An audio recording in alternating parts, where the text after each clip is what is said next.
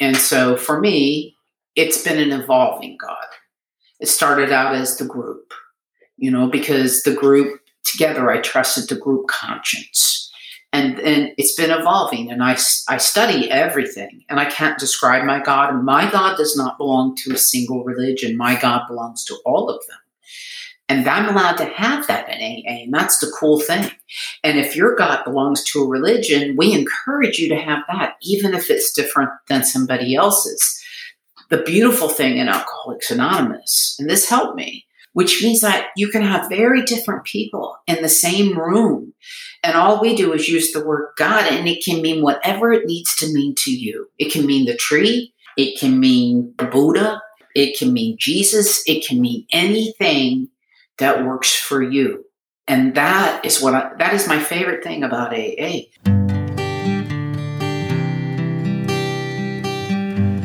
Well, hello, friends of Bill W. and other friends. You have landed on Sober Speak.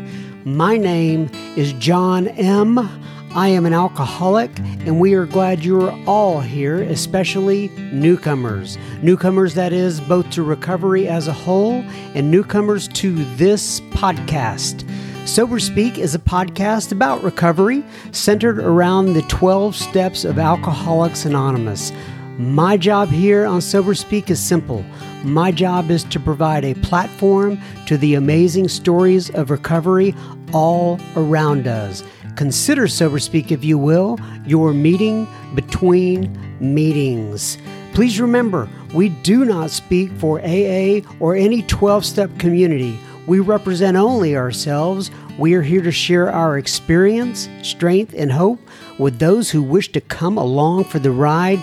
Take what you want and leave the rest at the curb for the trash man to pick up.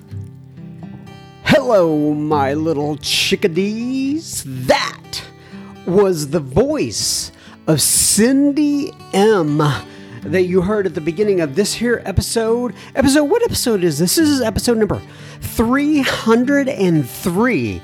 And you are going to hear so much more from Cyndi, Cyndi, excuse me, in un momento, but first things first, this here episode is brought to you by Idaliza and Brad. And what, you may ask, did Idaliza and Brad do? Well, let me fill you in. They went to our little website, w w w dot sober speak dot com.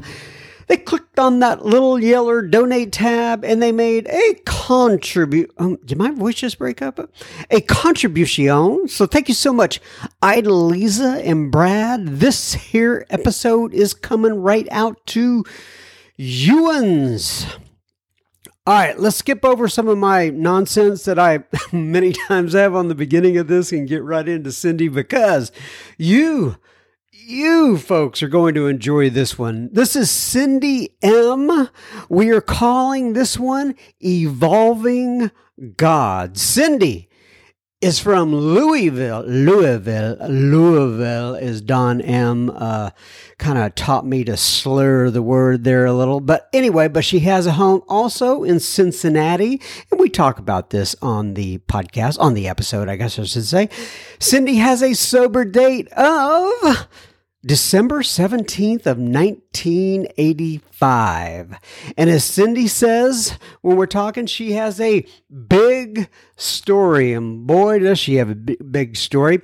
We discuss so many things, but at the top of the list, for me at least, were sponsorship, long-term sobriety, and what that means. And then we get into Cyndi's story a little bit, uh, her homelessness uh, that she experienced, and how she was cycled through the foster care system and orphanages as a, as a child. And then she also hitchhiked across the country at a very early age. Cyndi was actually emancipated as an adult at age seventeen. She had seven felonies, alcoholic seizures, jail time. One of the most um, uh, intriguing parts of this uh, story to me was her trauma that was triggered at seventeen years sober when she had a back surgery.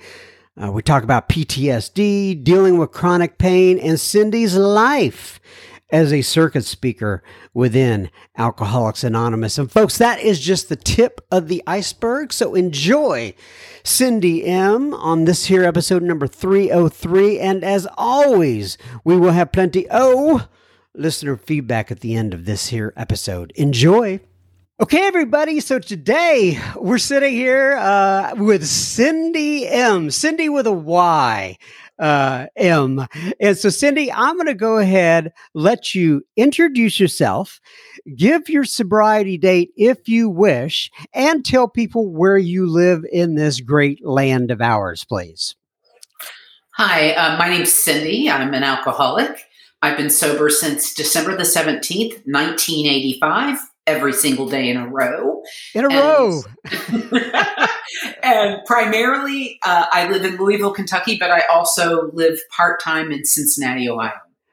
Okay, Louisville, Kentucky, and then Cincinnati, Ohio. Okay, so, and why do you go back and forth between the two locations? Well, um, you know, I'm I'm at an age that I was saving for a second home. And my uh, my parents um, are ill. My dad had cancer. My in-laws have Alzheimer's. So I bought a house here so that I could be close and help them, which is a miracle of recovery. Not usually where people dream of their second home, Cincinnati, yeah. But that's where I have mine. And that's really cool that um, people can lean on you, depend upon you. And I'm sure we'll get into your story in a second. Uh, I'm, I'm sure it wasn't always that way. No, this is, and taking care of them is a huge miracle and was a lesson in forgiveness. Um, actually, you'll hear more later, I'm sure, but it's just, it's a very big, amazing thing that I'm so grateful for. Okay, so you were referred to me by Rena, Rena K, who has been on uh, the the uh, podcast in, in the past. And what's your relationship with Rena? I sponsor Rena. Lucky me. Yes, you are a lucky person to be able to sponsor her. And I, I think you also sponsored Jennifer H K, who lives down here in my area. I um, did. So talk to me about sponsorship and what that has meant to you throughout your sobriety. Well, both sides of sh- sponsorship are equally important, is my experience. And, you know, my sponsor says if you only have one side, either side, what you have is a cesspool with one pipe in and no pipe out. And so, and so, uh, and I, and I believe that, but, mm-hmm. um, sponsorship saves the day. And for me, having a sponsor that I'm willing to hear is really important in that relationship, which it was the first place I really learned about intimacy and really unconditional love on both sides. The women I sponsor, I can't tell you how much I love and respect them. I believe in shoulder to shoulder sponsorship. So I, I learned so much from them. I sponsor some incredibly wise and amazing women. So what do you mean by shoulder to shoulder? Um, there, I don't believe in hierarchy and sponsorship. Gotcha. Like I don't, I also don't believe that in hierarchy in recovery. In other words, I can sit in the back seat the same as somebody that's a year sober. I, I, I just want everybody in the car. And some folks, um, and it's okay because that's their value system. And that's one of the real gifts of recovery for me is that I can have a different one, but not judge yours. And I can celebrate yours. So if you believe that always the person with the longest sobriety goes in the front seat when you travel, I can champion that and appreciate it. I just believe differently. And that's okay. And that's one of the gifts of longer sobriety, because in shorter sobriety, I was very much rigid, my way or the highway kind of gal.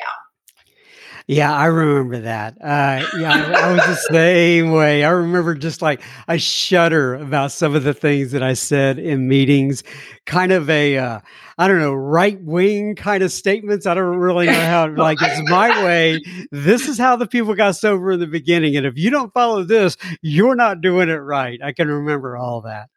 Then you see people get sober and stay sober doing it different. And it's like, yeah. The only thing I think we must have in common, I don't think we get any peace and serenity if we don't work the steps and grow along spiritual lines, whatever that means to you.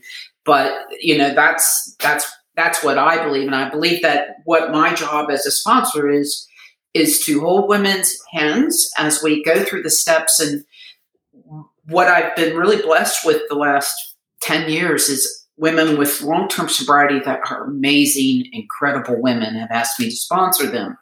And so the gift is, how do we apply the steps and revisit things, because we are more mature, both in our sobriety and our life, and, and unlayer that onion a little bit more so that we can be more of what God had chosen for us to be. And that's frightening when you're a long time sober to go and do that. It's a big jump to do that. And, but it's the biggest gift in my life to get to walk shoulder to shoulder with somebody doing that. It means I share my stuff too.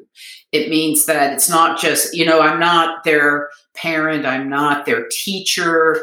It means that we're on a similar journey. We're exploring, we're holding hands. That's, that's what that shoulder to shoulder means to me. Yeah. I love it.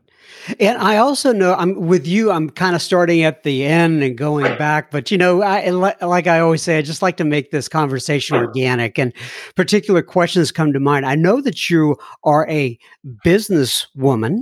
Mm-hmm. Uh, and can you describe the kind of work you do? And, and or I, I mean, I'll leave it to you how much information you want to give, but I, I I just want to know how, how you, what kind of business you do, how you got into it, what what it means to you in terms of recovery. Yeah, let me give you the background. Okay, um, I uh, started drinking very young. It was it it, um, it was my solution. I think it kept me from killing myself in the beginning. I felt like I was bleeding from the inside out as a kid. There was a lot of violence in my life. And a lot of, uh, there's a lot of things. And I reacted to it alcoholically. And so um, I ended up being homeless and living on the streets and doing all the things people on the streets do. I did not go to high school. I didn't just not graduate. I didn't enroll. When I got sober the first time, it was nineteen eighty. So I had five years around before I finally was able to really get and stay sober. And I got here on seven felonies. Um, and I became an emancipated adult because I had burnt the system out. So an uneducated so, person. Excuse me real quick. What, yeah. what is an emancipated adult? What does that mean? It means that even though I was barely seventeen years old, they made me be a legal adult. Ah. So that I would be responsible for myself. And I had, they didn't want to put me in juvenile anymore. They put me in county jail. And they were going to try me as an adult. And I was very fortunate that I went into alcoholic seizures in jail, which are very dangerous. Alcoholic seizures are worse. Alcohol withdrawal is worse than any drug withdrawal. It's more dangerous. You can die. It only lasts three days, but you can die. And so uh, because of that, a judge got me to uh, treatment where they could physically take care of me. And I, I ended up um, getting an opportunity to... to be exposed to sobriety, and I did not go to prison. And so it was just a series of gifts for me. So then I, I got sober, and I've always, um, you know, when I was a little kid, I cleaned houses and mowed lawns and things like that. And uh, I, I was a, it was a, uh, a way that I could be away from home, and it was rewarded instead of threatening anybody, you know, because I was out making money. And, uh, So when I got sober, I worked places, and then I started a business. And and just real quick, I, I want to back up a little bit. When you were seventeen and childhood and stuff like that, and I've heard a little bit of your story, not all of it, but I know you were living in different cities, uh, kind of traveling the country and such. Uh, so can you talk a little bit about that? And also, I wanted to know, or Are, are these the, the same parents that you're taking care of today? Were these the same parents that were raising you at that time? Yes. Wow. Which, that's the miracle. And I have a big forgiveness story around that. And so, yeah, I, I hitchhiked from one end of this country to the other. I was in over two dozen institutions, foster homes. Oh, by the way, the parents that I was adopted into that family as an infant. And then I still went back to orphanages, foster homes. My dad, um, my dad probably has dissociative disorder. And um, one of the things that I learned in long-term recovery was that he really did very much love me. I, I didn't feel love because it was so inconsistent and it was coupled with violence. And so one of the gifts of recovery, you know, and it's what I tell my girls, it's like, before you tell me your story about your parent, tell me their story with theirs. Mm. And when you can see that, then all of a sudden things begin to align and make more sense. And there's compassion. I could not forgive my parents until I became usefully whole in recovery. So when I became whole, like the, all the holes God filled, you guys filled, I had to do an awful lot of work. But what happened was then I didn't need them to fill those. I wasn't looking for them to parent me or make up for all the hurts. I could come to them as an adult and see them as people instead of parents. And when I could do that, I had lots of empathy for them. And it took me a long time. This did not happen. I forgave my dad at seventeen years sober. So it didn't happen. I mean, my my, my dad, you know, it's like he, my, I've had surgeries, lots of surgeries, lots of surgeries on my back. Most of those happened from a wreck, but it exacerbated a break that happened when I was a kid from getting kicked through doors.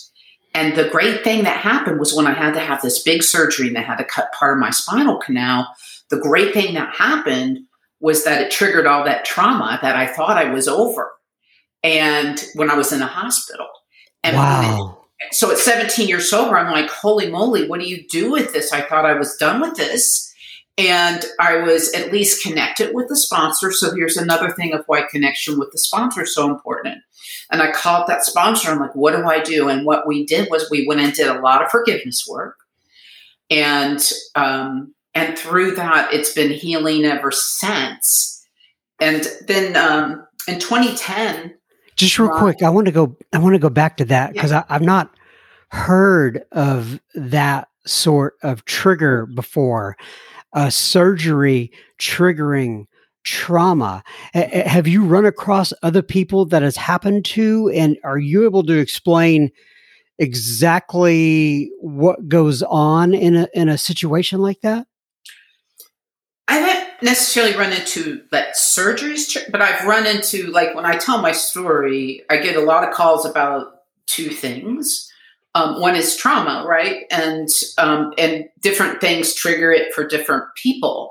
And, you know, you know, how do we remain a sober woman, and how do, what are all the tools I've used to work through that? And I'm blessed that I can share that. There are very few experiences I haven't had around that. And I've been diagnosed with severe P T S D. It doesn't run my life. It doesn't rule me. You know, I've been so blessed. I, and I have all of these tools that I get to share with other women. And then the other thing I get lots of calls about are how to manage chronic pain and remain a sober woman. And because I have, you know, I mean, I haven't told you my whole story, but I have lots of that.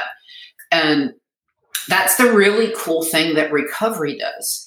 It's just a different angle of approach. And so the very same things, like every tragedy, think about it. Somebody's back getting broken, being kicked through doors as a little kid. That sounds like trauma. That I could get people to feel really sorry for me for that, right? Forget that. Because of that, because of that, has become such a gift in my life and to other people. The other thing is I went through all this hell sober because I, I got sober. I had a business. I had a Harley Davidson. I had a wreck. I got drove over by a car in the middle of the highway. Um, I had traumatic brain injury, spinal cord injury. I lost everything I owned. And I was on food stamps and Social Security disability at twelve years sober. So what's going to become of me, right? And so that sounds really terrible too. If I didn't have the childhood I had, I would not have been prepared for the wreck and all of those things. Then I had cancer. This all happened in six years. Then I had the lower back surgery because the back break got exacerbated in the wreck. And then for the grand finale of that six years, I fell through an attic in my Victorian house and broke my neck and was paralyzed and spent three months in the hospital. But here's the good news. In that six years, I learned to walk three times. A A never left me. My my family's not capable of showing up for me in that way. They came for one week. A A did. over and over. And when I didn't think I had any value because my face got ripped off, my brain injury, my big, bright brain, I couldn't remember anything anymore. I couldn't earn money, which are all things I thought gave me value.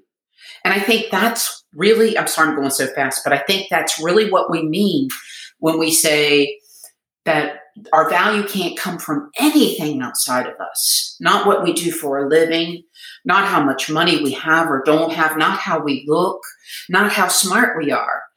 Our value has to come from just being a child of God and being willing to be a good steward of whatever God gives us. It's because in a moment, all of that was gone. And then what happened was people brought me newcomers, and they brought me newcomers that were feeling sorry for themselves. And I was having seizures, and I couldn't remember their name after they left, but I would have a seizure while they were whining to me. And all of a sudden they would feel better, which is just, you know, and, and I didn't know what happened. I just knew when people came to my home, they felt sad. And when they left my home, they felt happy. And what I did, because we have to partner with God, is I let it be enough. I let it be enough for my life to have value and me to be useful. And that's what sponsorship gives you on the end of being a sponsor, no matter what. That's what making coffee gives you, no matter what. That's what taking a senior person to meetings does, no matter what. You know, it gives you value. And if I can help somebody, my life's worth living, period. Not my businesses, not money, not houses, but the ability to reach out and make a difference in somebody else's life. That's the magic. And how blessed am I? And so every single bad thing that's ever happened, God has made great use of. And I mean, I am, I'm blessed in every way imaginable. I mean, all this pain I've been in, you know, I've, I've actually written articles for magazines about how to do pain organically. You know, I, I, I've been paid lots of money to speak at conferences, um, you know, outside of Alcoholics Anonymous. It's like, why? Because I have this big, crazy story. And, um, and so, but, but, but also what happened, I didn't use this big, crazy story to feel sorry for myself. I applied the steps. I was in Alcoholics Anonymous. And because of it, I have a very different angle of approach. And I don't feel sorry for myself. I, I know what matters. And who's luckier than me, John? Who's luckier? Nobody. I'm God's favorite. I think I'm God's favorite. I, I may have to argue with you on that. Right? Well, we, I mean, is that's that's the beautiful thing. My grandma, who was like my person, right, and then changed my life, um, because she was consistent in her love, right? She was consistent in her love. But she made, I, I got to do her eulogy. I got to do my father-in-law's eulogy. I got to do my brother-in-law's eulogy. Nobody would even let me near them. So this is miraculous, right? And, um, but, but my grandma, what I said in her eulogy, I said, I believe I was, we called her Go-Go. I believe I was Go-Go's favorite. And I looked at my cousins and I said, and I believe that every one of you thought you were too. And that's how I want to be. And I think that's representative of God. I think we all get to be the favorite and feel special and cared about when we develop that relationship. So I wanted to also talk to you a little bit about, I, I don't know why this uh, uh, intrigues me, but um, the the uh, the life, if you will, of the circuit speaker, because people look at circuit speakers, right, in some sort of elevated position sometimes, but every time I talk to them, they have a little bit of a, a different take on it, if you will. So what has it been like being a circuit speaker, like like the ups and the downs? And w- what have you learned about yourself from it? Oh, my goodness. Um, the first time I spoke at a conference, I was four years sober. And I immediately got asked to speak at another conference because I already had a big story before all this sober trauma happened, right? I had a big story and and I talked good. Um And I was using profanity from the podium that no one should use, but yet they were still asking me to speak at other conferences. It was insane.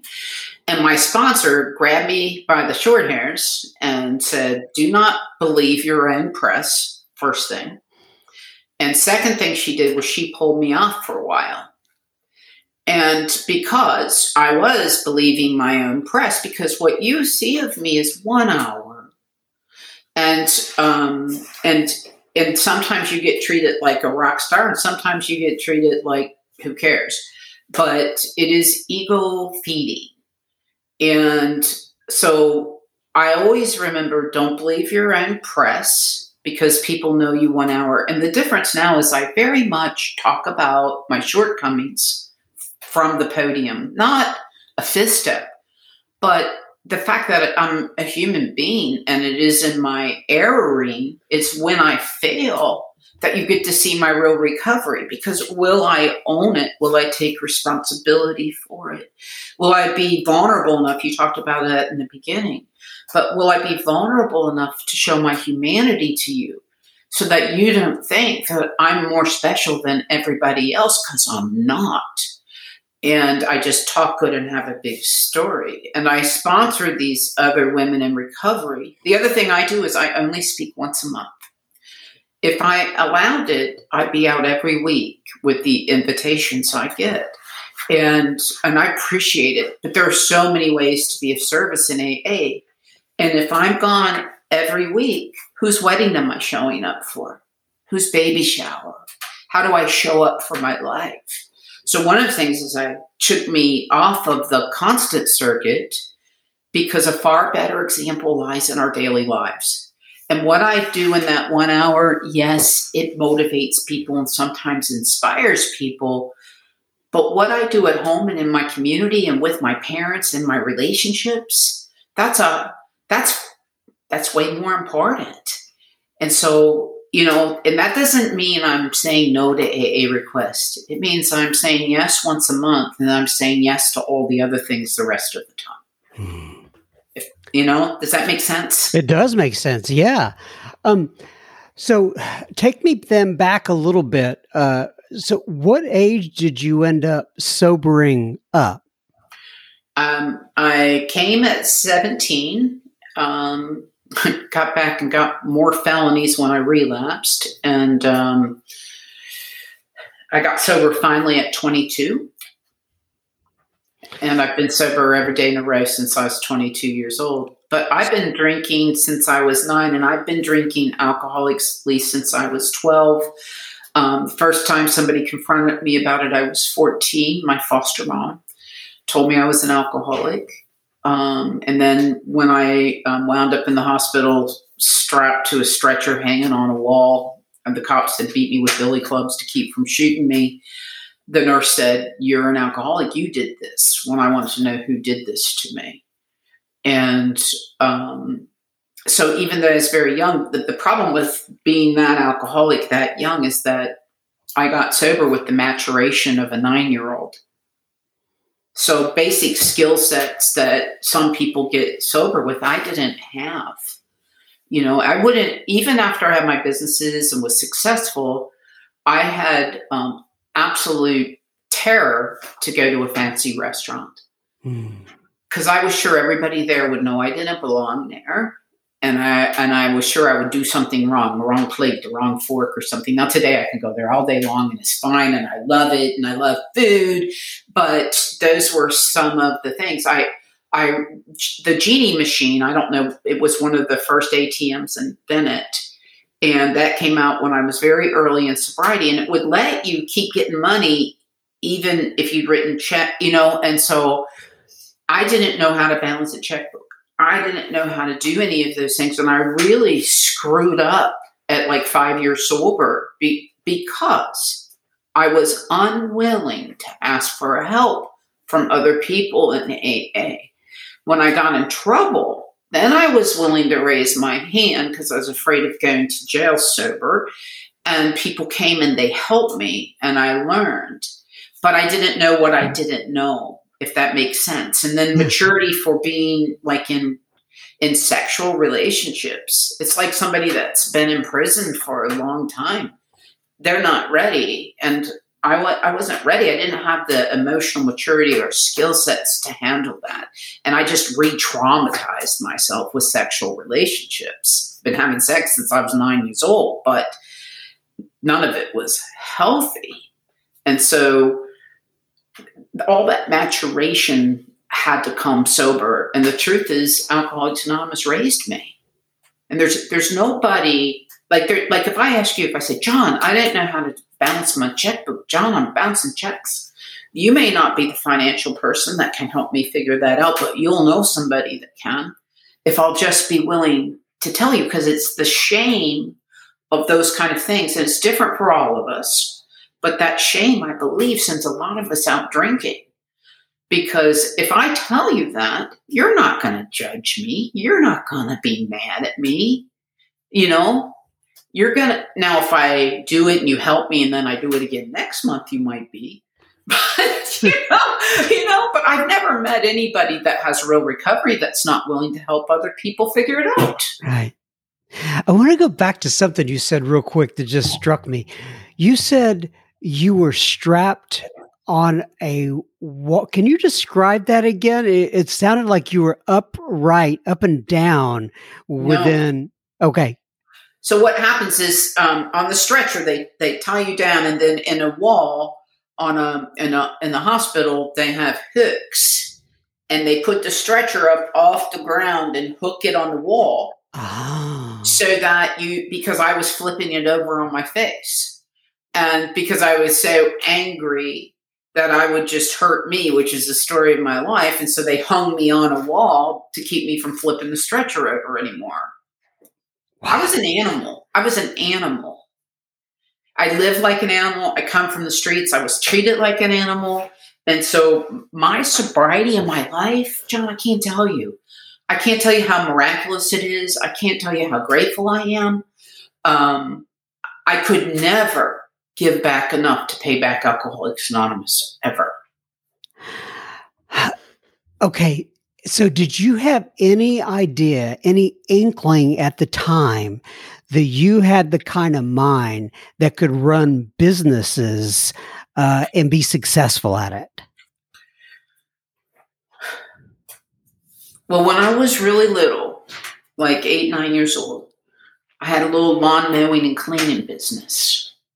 So, so I knew that I could hustle. And then on the streets, it wasn't one you want to talk about here, but I hustled. And it, and so what I knew is I couldn't get a job because I didn't, I just got a job setting tobacco in the fields when I first got sober, but I couldn't get a decent job.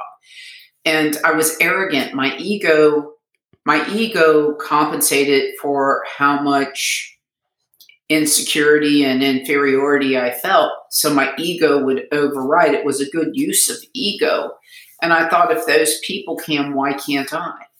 The business I have now, um, my primary business is a digital agency. And when I had the wreck, um, and then I got cancer, and somewhere in between, no, after cancer. So after cancer and all that happened, everything was succinct, succinct. When I had been so disabled and kind of homebound, the internet was new and A O L was new. And I got to talk to people and have community and have community with recovering people all day long. And so I never got lonely, even in the middle of the night with pain and things. There were groups to talk, and I fell in love with it. I thought, oh my gosh, if this internet thing is responsible, the world could be so fair for disabled people, for everybody. And um, now, mind you, I'm still a recipient of the Traumatic Brain Injury Trust Fund. They're not giving me money. They're coming to my house to help me pay my bills because I'm not organized enough to figure it out anymore. And I tell that lady, I say, look, lady, I'm going to start a business next week. Now, you can imagine what she must have thought. And what she said was, um, what she said was, if you need help there, let me know. I'll help you organize there, too. And, and and I'm so grateful for that. And so I had seventeen hundred dollars to my name, not to start the business. I had seventeen hundred dollars to my name. And I started this business in a coffee shop. And somehow I got people to believe me and give me a deposit to build them a website that I can't build. And then I got people to build it that I couldn't pay until I got paid. And I started this business because I know how to hustle. And um, today it does business globally. And that's insane. You know, I mean, it's just insane. It's a, it's a global business. It's a, it's, it's, it's got incredible revenue. And then I started a, um, I wanted to help people in Haiti, and I was in an entrepreneurs group, and one of the guys had a factory that he built commercial panels to build commercial buildings that are hurricane resistant, tornado resistant. And we tried to help Haiti and build kit houses because it would have changed Haiti. We could rebuild Haiti in two months. And when the next earthquake or hurricane happened, they wouldn't be in the same spot that they got in. But you have to bribe your way in. It's really hard to help people sometimes. Mm-hmm. And then, so we started a small and tiny house kid business. And um, so we have them all over the country now, and uh, even the Bahamas. And it's really cool. And now I'm building houses too. So it's just fun. It's just fun. Here's what's the advantage of not being educated and told. If you don't understand what you can't do, you can do anything. I, I I didn't understand that you had to have a degree to do this or this or that, and I just did it. And um, I've often felt like an imposter, but it seems to be working okay, and I admit it when I feel like an imposter. Crazy, right? It's crazy. I heard you tell a story once about, it was about a being in a foster home. I believe there were some kids with muscular dystrophy, and then you got a job with the March of Dimes. Can you, or, or it was somebody, can you walk through that, please? Yeah, sure. That foster home where my foster mom told me that I was an alcoholic. So her kids had muscular dystrophy, and that home probably saved my life because um, I felt valued because they needed me. I helped put the kids to bed. I helped give them baths. I was fourteen years old there. Um, and I wanted to be there, but um, she had only one rule. I was allowed to drink, but I wasn't allowed to drink till the kids were in bed. But I couldn't keep that commitment. And I drank before the kids went to bed, and she had to kick me out, even though she really needed me. Mm-hmm. And um, so, and she said when we were playing chess and drinking beer, um, which I don't think it's that appropriate for your foster mom to drink beer with me, but when we were playing chess and drinking beer, she said, you know, you're an alcoholic, and I probably am too. So then fast forward, when I got sober the first time, I got sober, I was sober about two years. And um, and I was doing well. I was giving talks everywhere. And I, I, I had used money from a fundraiser when I lived in that foster home. I tried to invest the money, and it went south. And I went to make amends.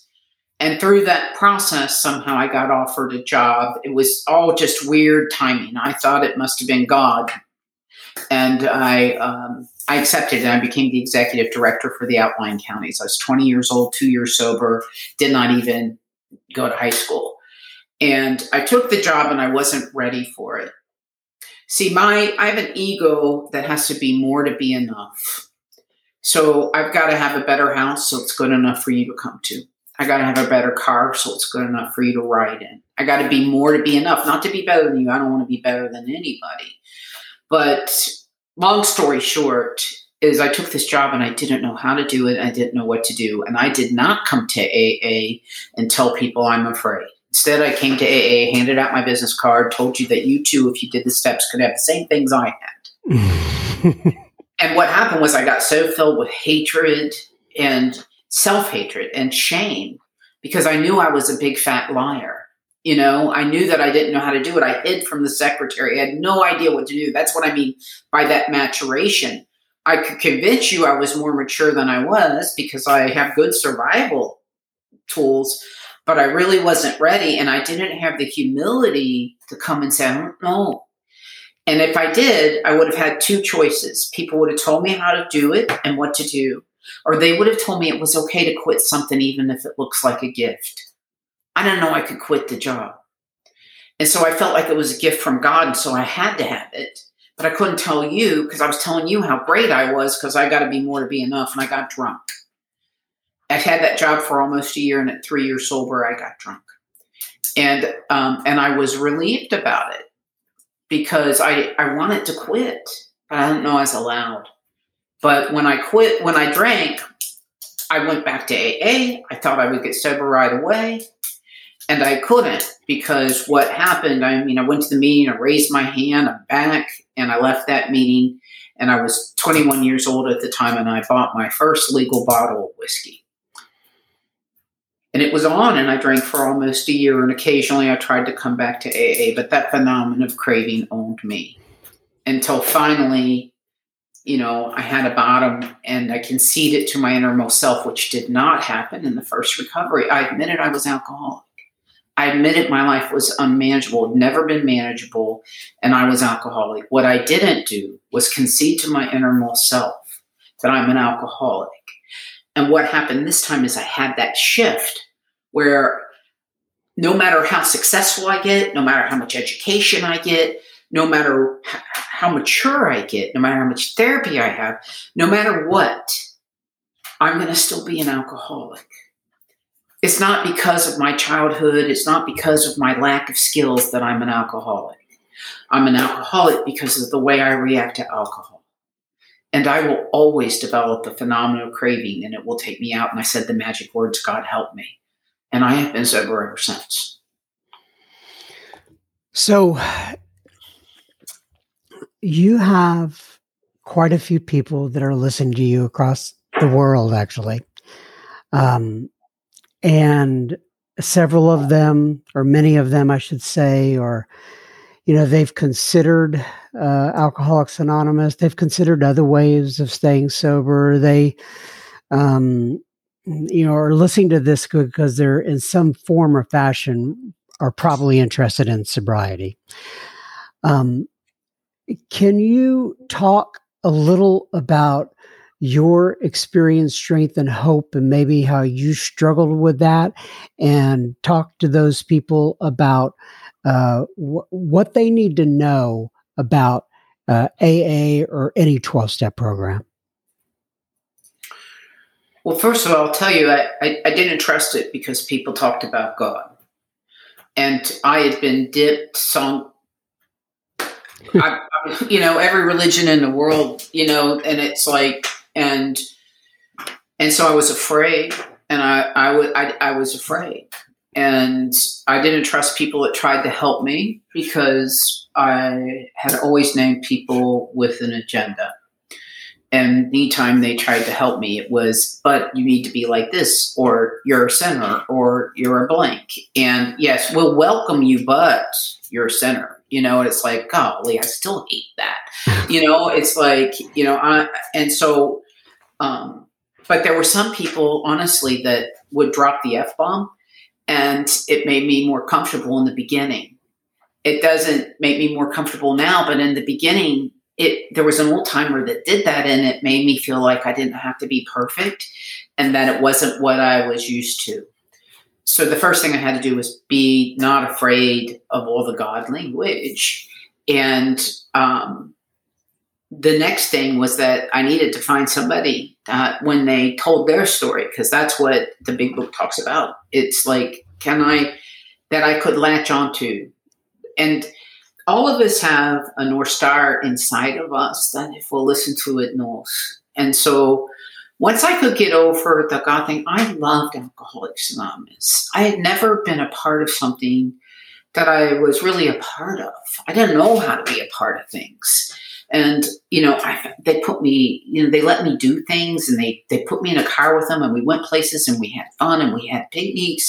And then they, they took me through the steps. I found a sponsor who took me through the steps because you need a tour guide for this thing. And that's what a sponsor really is. It's your tour guide. And so we went through the steps hand in hand.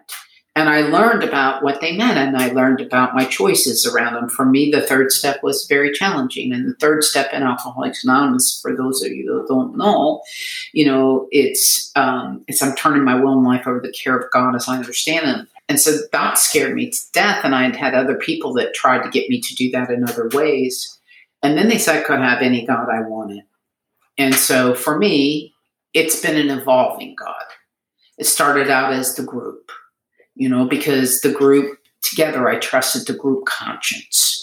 And and it's been evolving, and I, I study everything, and I can't describe my God. And my God does not belong to a single religion. My God belongs to all of them. And I'm allowed to have that in A A, and that's the cool thing. And if your God belongs to a religion, we encourage you to have that, even if it's different than somebody else's. The beautiful thing in Alcoholics Anonymous, and this helped me, it's like, even they even talked about Muslims in nineteen thirty-nine, that even there were some of those in A A, which means that you can have very different people in the same room. And all we do is use the word God, and it can mean whatever it needs to mean to you. It can mean the tree. It can mean, it can mean whatever, Buddha. It can, it can mean Jesus. It can mean anything that works for you. And that is what I, that is my favorite thing about A A, because it, I could safely get a relationship with a higher power that solved my problems, and my problems have been solved, and I have been made useful, and I am a whole human being.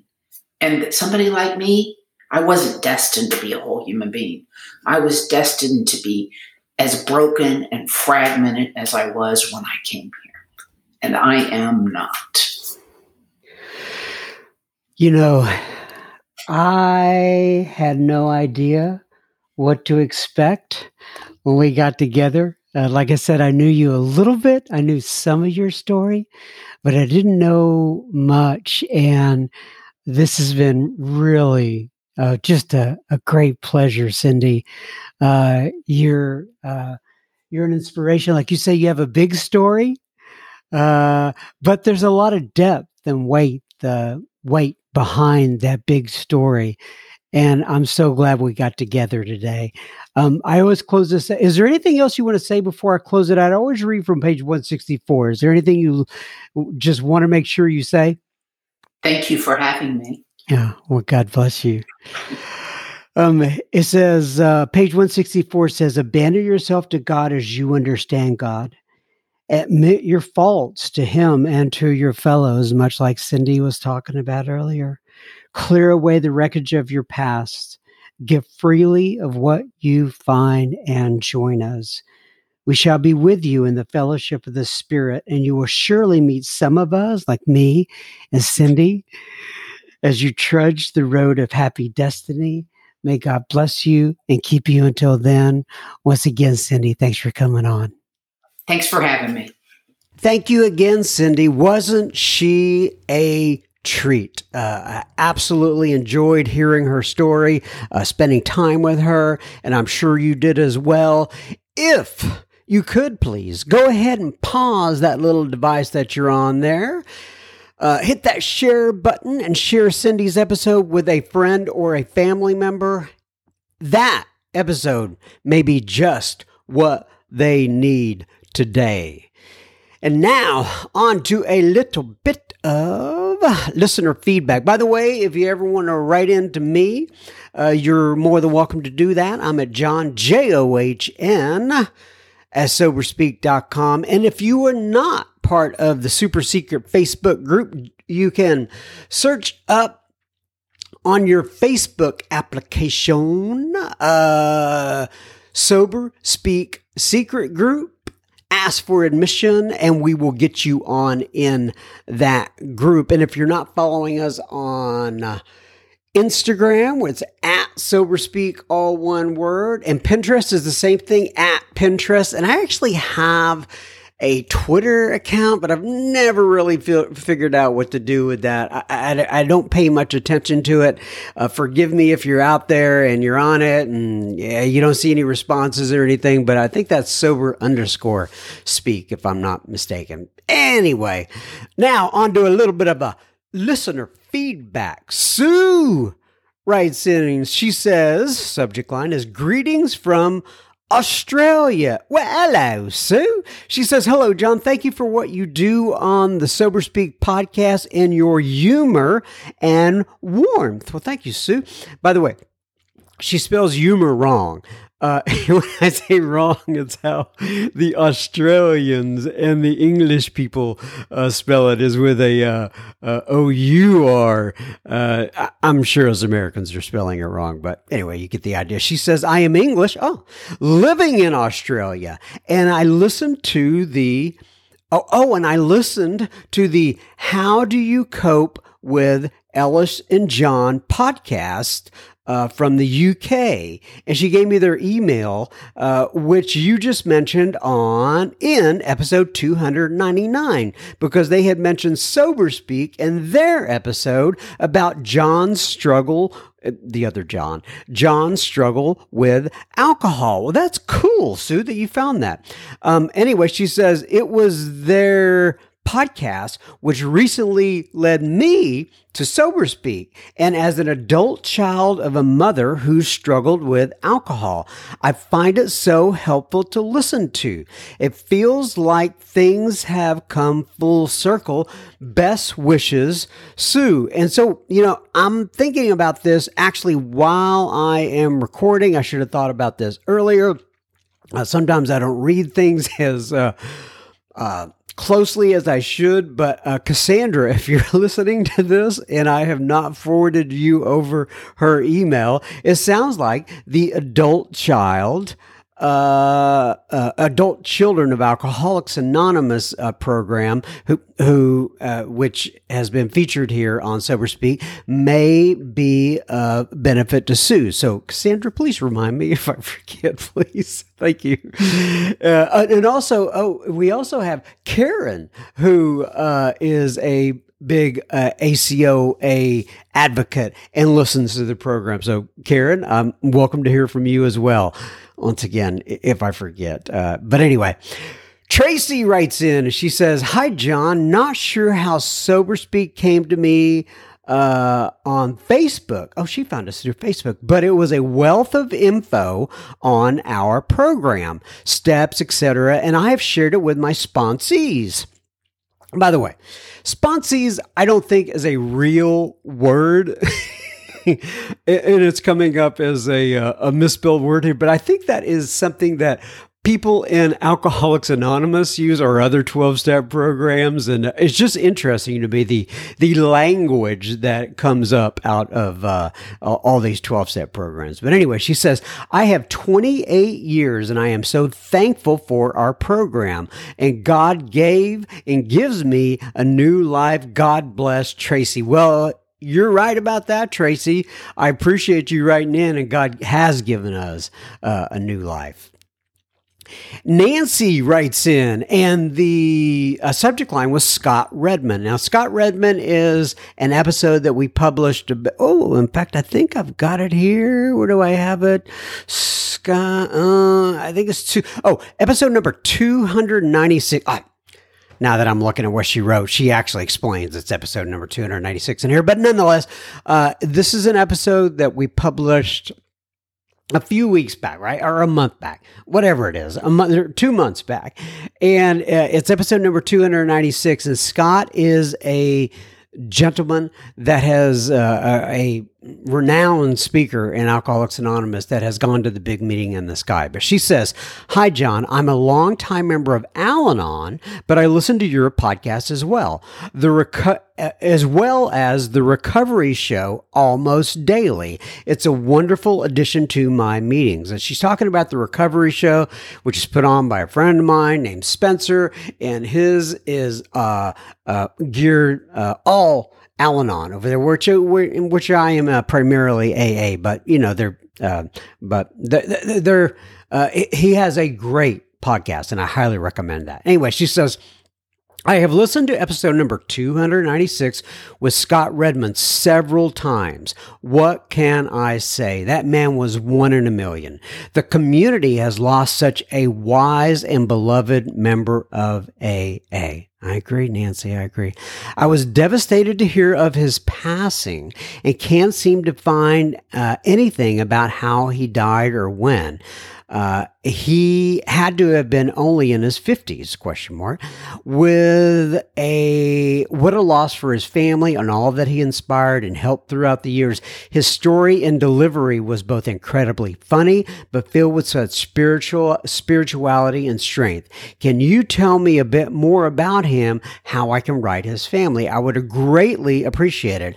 By the way, she says, I have been a guest on the Recovery Show podcast with Spencer and told my friend about both your podcasts. What a gift to have this available to so many. Thank you, Nancy L. Well, I took her uh, uh, email and I copied my friend Bill C on the email. And the reason I copied him is because I knew that Bill was a, um, uh, he was very close to Scott. And Uh, so Bill replied, by the way, I also gave her the the U R L, if anybody wants to go there. It's called Scott Redman dot net, where you can leave comments to Scott's family uh, and for others to see publicly uh, regarding Scott. And that's Scott, uh, S C O T T, Redman, R E D M A N dot net, if you want to go out there and uh, leave some comments uh, for Scott's family. Anyway. And then Bill C. responded about Scott, and he, and he said, Scott was a dear friend of mine, and I miss him every day fifteen later, fifteen years later. He had hepatitis C and never took treatment for it. He got liver cancer. They did a pretty radical surgery and removed the tumor. Uh, he had a, he lost a lot of liver function and was in line for a transplant, but got an infection and became too weak to survive the surgery and passed away. Very sad. What a legacy he left behind. His memorial is something I will never forget. He was greatly loved and had a major impact on me and many others. So thank you. Thank you, Nancy, for writing in. Thank you, Bill C, for your comments there. And God bless you, Scott Redman. Uh, we shall miss you. Uh, we do miss you. And um, there's, there's still so much love being sent up for this man. Anyway, thanks for writing in, Nancy. Cynthia writes in, and Cynthia says, hello, I just found your website and I love it. I started step three and I was disappointed because there weren't any worksheets for it. Any chance there will be soon?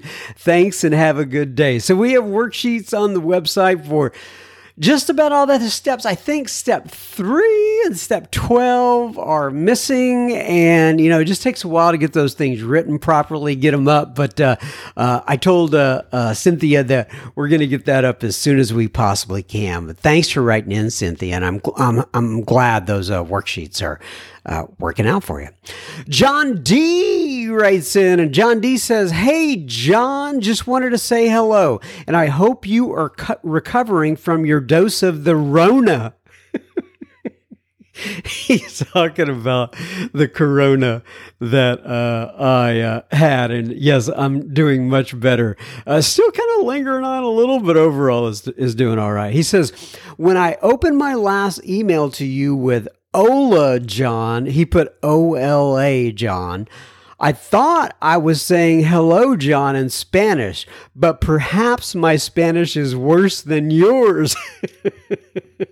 Well, yeah, I think you're right. And that's really hard to do, uh, John. So anyway, he spelled Ola, uh, which is H O L A, uh, O L A, and, and that's what he's talking about. Anyway, John says, I received my six-month chip last week. I'm feeling pretty grateful about that and recovery in general these days. This year has been a turning, oh, this year has been turning into something I never believed possible. God seems to be placing my work in every city and town I've ever worked in over the last few years. Oh, wow. That must be, yeah, uh, kind of uh, uh, being able to go back to those towns and reminisce and see it from a different viewpoint. Anyway, he says, places I spent many nights trapped in my alcoholism, feeling hopeless. It's been an amazing experience uh, to be working in the same places and having a completely different experience. Oh, I'm sorry. I, I started talking before you were, you were done. you were going to say that. Anyway, he says, enjoy your day and continue moving into the light. And then he put prayer hands and, um, uh, uh, and, and then like a, uh, what do you call, I guess that's like a rock and roll sign or a, we know with the, the two outer, it, to, down here in Texas, it means hook 'em horns, but I think it means other things worldwide, but nonetheless, and he signs a John D. So it's interesting that you say that, uh, John D, moving into the light, because I have been, uh, Uh, considering that and praying about that and thinking about the things that bring me light and the things that do not bring me light uh, recently and how to balance all that out. Uh, and uh, anyway, God bless you, my friend. All right. So that, my friends, is another episode, episode number three hundred three. Did I get that right? Yeah, three hundred three in the books or in the can. Uh, keep coming back. It works if you work it. May God bless you and keep you until then. I plan on being back next week, but you never know. Uh, God could call me to that big meeting in the sky, and I could be sitting down with Mister Scott Redman and, and, and telling him about how much I appreciated everything that he shared when he was down here. But and many others. Oh, Charlie and oh, just anyway. Uh, get a little uh, uh, emotional thinking about that. All right. All right. Y'all take care. Love you. Uh, hope to see you next week. Bye-bye.